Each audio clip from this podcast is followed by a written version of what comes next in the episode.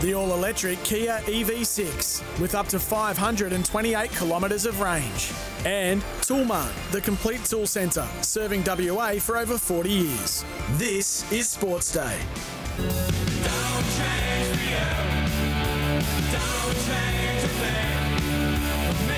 Well, g'day, good afternoon, and welcome to Sports Day for your Monday afternoon, the 4th of December. A big thank you to Hayes and Marto for a fantastic job this afternoon to uh, get us back from the weekend. And welcome back to Jimmy as well, uh, back from Japan. It's been Oh, all the buzz here around the uh, workplace, and uh, it's good to have him back, back in uh, the house and uh, back with us here at SEN, as it is also with you. So, thanks for joining us this afternoon. We've got a lot to get through, and we're also going to roll out our best 22 of 2023. I think I've almost picked, you know, the sort of the the skeleton, if you will, of our, our best 22 for the year. So I'll uh, get your input on that as well uh, very shortly, but uh, look forward to revealing some of that. We'll go into some of Mitch Johnson's comments and uh, also from uh, hearing just from a couple of different people around the way and what how they took on the comments and also how they've uh, reflected on uh, just why now and uh, the different timing and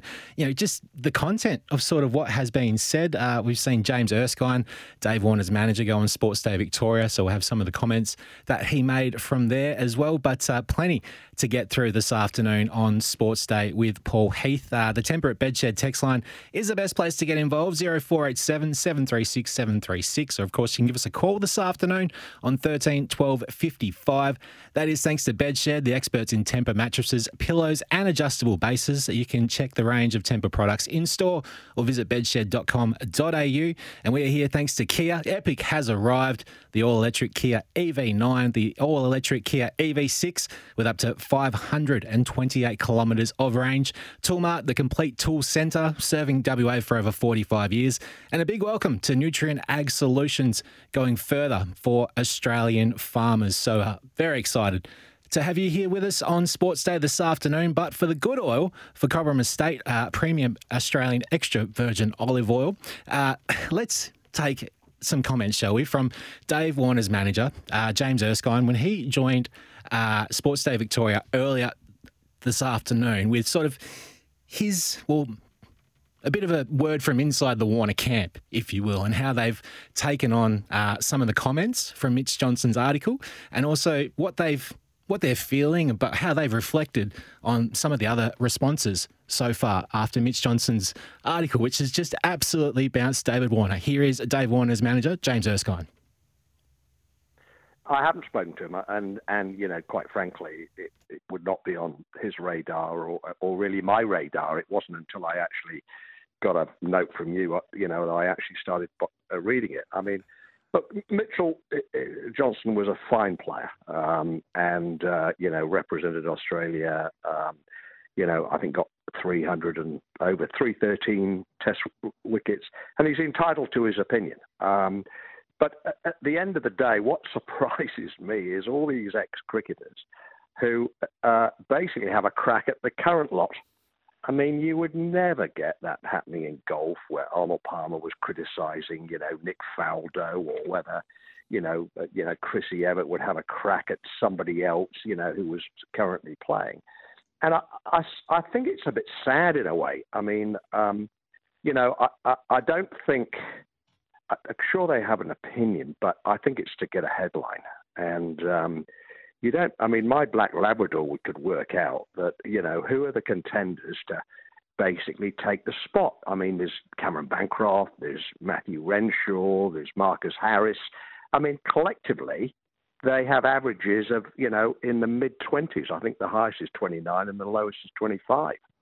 And uh, you know, David Warner's played 109 Test matches and you know got an average of 44, scored 44.4, got over eight eight and a half thousand runs. So, if, if anyone listening thought that David Warner wanted to play Test cricket for Australia, if he didn't think he was up to it, you know, then they're wrong. He's he's been a battler all his life. You know, he's a guy from the wrong side of the tracks. He's a guy that's, you know, gone and scraped a living and gone and done this and been very successful at it. But he doesn't want to just he doesn't want a swan song. He wants to. He thinks he's the best guy for the job, and I, I, think the figures show it. But you know, I think if he goes and gets two ducks in the first Test match, they'll drop him. But you know, he won't. That's David Warner's manager, James Erskine, uh, sort of responding to Mitch Johnson's article on Sports Day Victoria earlier this afternoon. So, just repeating a couple of those comments. Quite frankly, it would not be on his radar or even my radar. Mitchell Johnson was a fine player and he's entitled to his opinion. I think it's a bit sad in a way. I think it's to get a headline. He's been a battler his whole life, David Warner, he's talking about there. He doesn't want a swan song. He thinks he's the best guy for the job, and I think the figures show it. And I think if he goes and gets two Ducks in the first test match, they'll drop him. But he won't, such is the uh, confidence there of uh, Dave Warner's manager. But let us know your thoughts on the uh, ongoing uh, onslaught or you know saga. Is it all those in favour of calling it a saga at the moment? 0487 736 736 or give us a call this afternoon on Sports Day 13 12 55. Uh, that's thanks to Cobram Estate, Australia's most awarded extra virgin olive oil grown, harvested, and first cold pressed in northern Victoria. But uh, let's ju- jump in after that to our top five at five. Thanks to Novus, there's a Novus Autoglass near you on 13 22 34. We're going to go through five of the biggest moments across the weekend that you might have missed or might have just been loving to check out as well. And let's get it underway right here. Number five. And a Cotton from the corner. Oh! See, that was planned the whole time, Tim. Ty Webster steps around Valentine, and the crowd is making some noise. Bolden gets around and jams it in oh. and stares down Pinder. Sarr jams it in foul. and And one. Sarr read it well off oh. the glass and makes the two. Bryce, yes, makes the three and Perth are back in front. Cotton for three. There he is. Bang. Oh. Big block Pinder. Wow. Wow. It was off the glass yes, and makes the two and he goes to the line. Foul shot, got his own rebound and put it back in the hole. Off the glass, oh, no, just it. over the top of Adams, and all of a sudden, this crowd is making some noise. Bruce, the fadeaway, Usher, oh, big that's two. Tough. That's clutch by Usher. So Perth are going to win. This will be six in a row, and this will be the sweetest of them all. and the man who has the ball in his hands says, That is my job. 41 points, Bryce Cotton.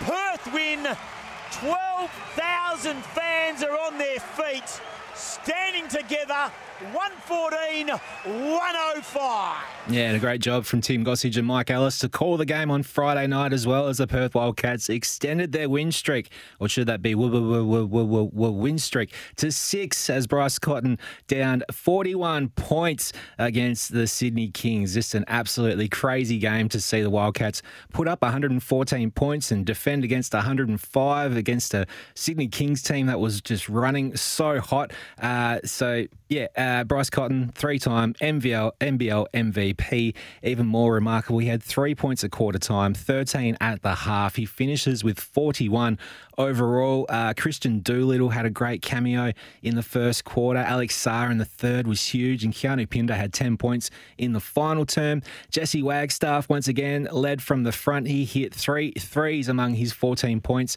and he reached double figures alongside Cotton uh, Pinder, who finished with 18 points, nine rebounds, and five assists and Alex Sarr, 15 points and five rebounds. A great effort in front of that Miami Heat uh, scout that was there on Friday night and also in front of Tony Yayo. And of course, hashtag free Yayo. We're all wearing our Yayo shirts back in the early 2000s when uh, G Unit was a uh, big thing back then, showing my age just the smallest little bit.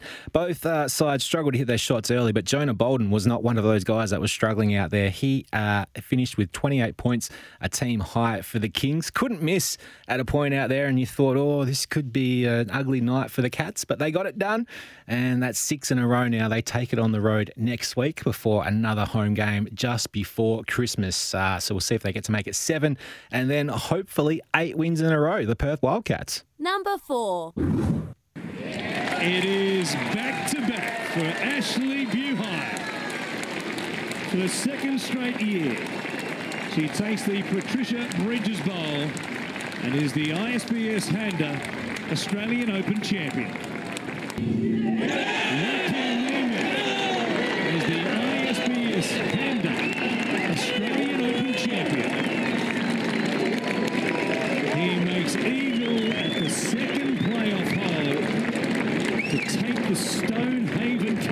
Joaquin Niemann winning his maiden Australian Open crown, his first European Tour victory since joining LIV Golf as well, downing Rikuya Hoshino in a dramatic playoff for the Australian Golf Club on Sunday afternoon. He had a two-stroke advantage uh, at one stage, but hit a bogey on the 17th. They brought him back to the field a little bit before making a stunning birdie on the 18th after hitting his tee shot into the fan area and it a stunning 5 under 66 to lead by one in the clubhouse. Hoshino made a birdie on the 17th to tie it, but made victory in regular play an outside chance when he found trouble off the tee on 18th. But uh, when it went to the uh, extra holes, Niemann turned it on with a shot where he couldn't see the green, but put it into an almost eagle to take out the championship from there. So Minwoo Lee started the day in a share of the lead with Hoshino, but failed to really fire for the second day in a row, making only one birdie and two bogeys to finish one over for the day and two strokes off the lead in third. He only made two birdies in his final 32 holes, and uh, on the last day as well, six players held either the outright or shares of the lead on what was a dramatic final day at the Australian, and certainly putting out the calls for more big tournament golf here in Australia because we just do a fantastic job of holding on to it. Number three. They put it into the middle of the ground but it's all over. Brisbane stamp their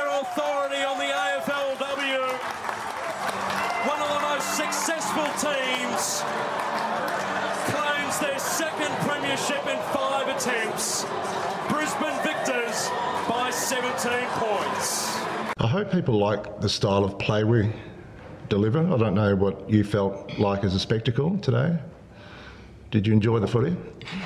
yeah, it's um, we're, we're, we're high pressure and you know a bit manic going forward. We'd like to have a little bit more cleaner method going forward, but um, we enjoy playing that style. We think our supporters love it, um, and we like to go forward and score. So you know, a seven goal to um, whatever North had four, like that's that's a much better outcome than what we had last year when we were sort of two goals each, which was sort of something that I know we lost the game, but it sort of grated on me a little bit that we'd sort of put on a not such a good spectacle.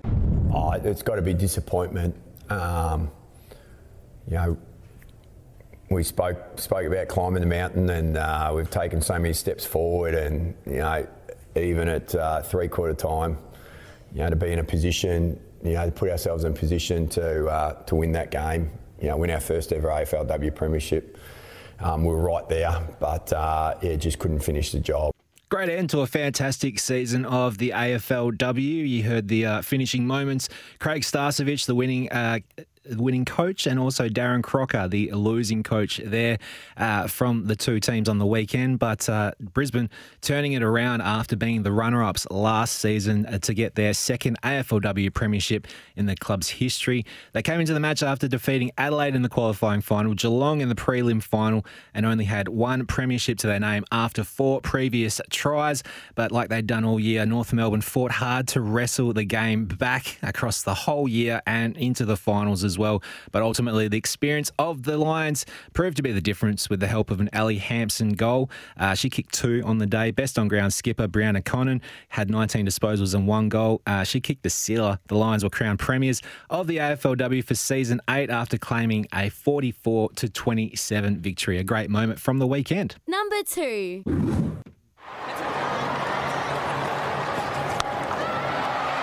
Sounded good, but it's gone straight up. Adams, no! It goes over the top. It's six off her first for Hinkley. Oh my God, I thought that was straight up again. It was going to be Barsby's. That was amazing. She looks to. This time she doesn't get all of it. Underneath it is Barsby who takes the catch. Six and out for Hinkley. Across her crease here. Make sure she can reach this ball. For the final